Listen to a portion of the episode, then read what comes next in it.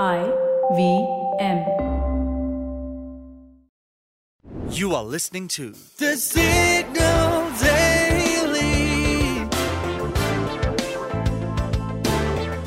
brought to you by Front Page Studios. While climate change is slowly making its way into dinner table conversations, and by that we mean Pakistan, Bellandur, and the likes, the Dutch city of Haarlem is actually taking some action. Haarlem will enforce a ban on meat advertisements in what is reportedly the first such action by a city in the world. A ban on meat advertisements will go into effect in 2024. Advertisements won't be permitted on Haarlem's buses, shelters, or screens in public areas, per a report in The Guardian. However, there is unavoidably opposition from the meat industry. A representative from the Central Organization for the Meat Sector, as cited by BBC, said the authorities are going too far in telling people what's best for them. And while the opposition is evidently unhappy, the motion for banning meat adverts in the city was proposed by GroenLinks, a green political party. The party argued by saying, and I quote, We cannot tell people that there is a climate crisis and encourage them to buy products that are a part of it. The city's administration also states that a decision has not yet been made regarding whether production of meat will be included in the ad ban. The United Nations and recent studies both claim that a significant factor in climate change is food production. About one third of all human made greenhouse gas emissions are produced by the food industry, and livestock alone is responsible for more than 14% of these emissions. Getting back to why Haarlem decided to prohibit meat advertisements. The Guardian report notes woodlands that soak up carbon dioxide are cut down for livestock grazing, and the nitrogen rich fertilizers used to grow their feed can worsen air and water pollution, climate change, and ozone depletion. Additionally, livestock emits a significant amount of methane, and a potent greenhouse gas. According to reports, beef is the leading cause among animal based foods contributing to climate change.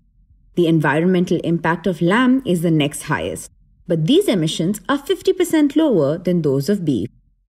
It is believed that a switch from animal based protein to plant based protein must be taken seriously, especially considering the fact that livestock contributes to global emissions and the high amounts of water needed to produce meat. Plus, by 2050, the world's population is expected to reach 9.7 billion, and feeding so many individuals sustainably will be the most difficult challenge of all. Moreover, there are often factors besides food production that are causing climate change.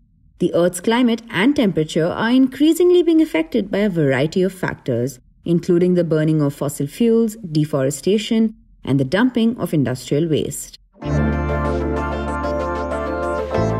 For the next few minutes, you are going to know a little more than you did yesterday from the world of technology, business, policy, and anything that leaves you with a food for thought. Hello, I'm Farheen Khan, and this is the deep dive for September 8th, 2022.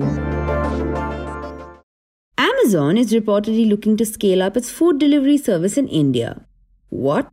Amazon had a food delivery app all this time? That's what you're thinking, right? Well, so far, it's limited to only Bangalore. The e commerce marketplace launched Amazon Food in May 2020, giving Prime members free delivery on all their orders and others a nominal delivery fee. And while it's currently offering its services in more than 70 pin codes in Bangalore, it's very, very far from breaking the duopoly of Swiggy and Zomato. That's possibly why a lot of us may not know about Amazon Food at all. But as reported on ET Prime, Amazon Food is planning to turn up the heat a little and launch its food delivery services in Pune now. After Pune, they might expand in other Indian cities, the report said.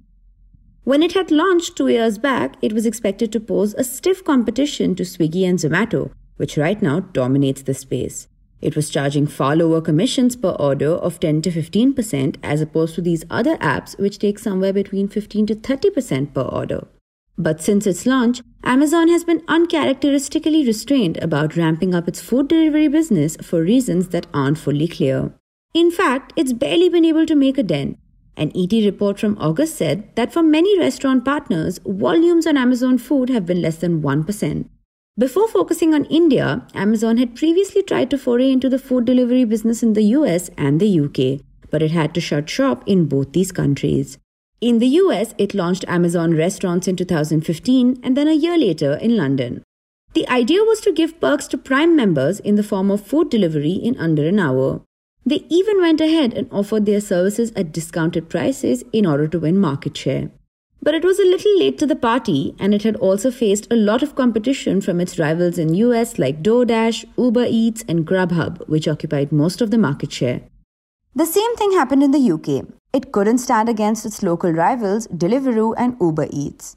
And so eventually, it shuttered its business in both these countries between 2018 and 2019.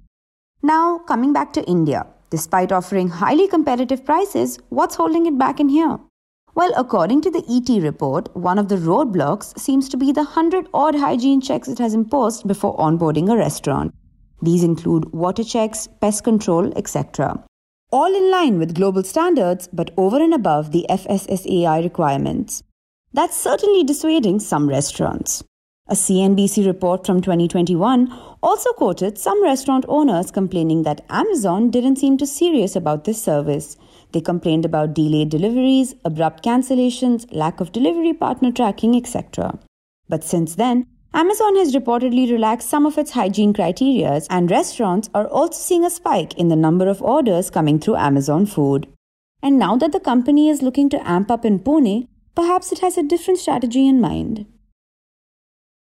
The Signal Daily is produced in association with IVM. The episode was written, researched, and produced by Manaswini and Shorburi and edited by Prasenjit Das.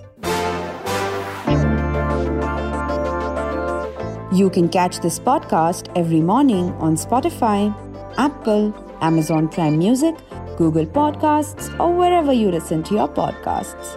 We are thesignal.co on Instagram, LinkedIn, and Twitter.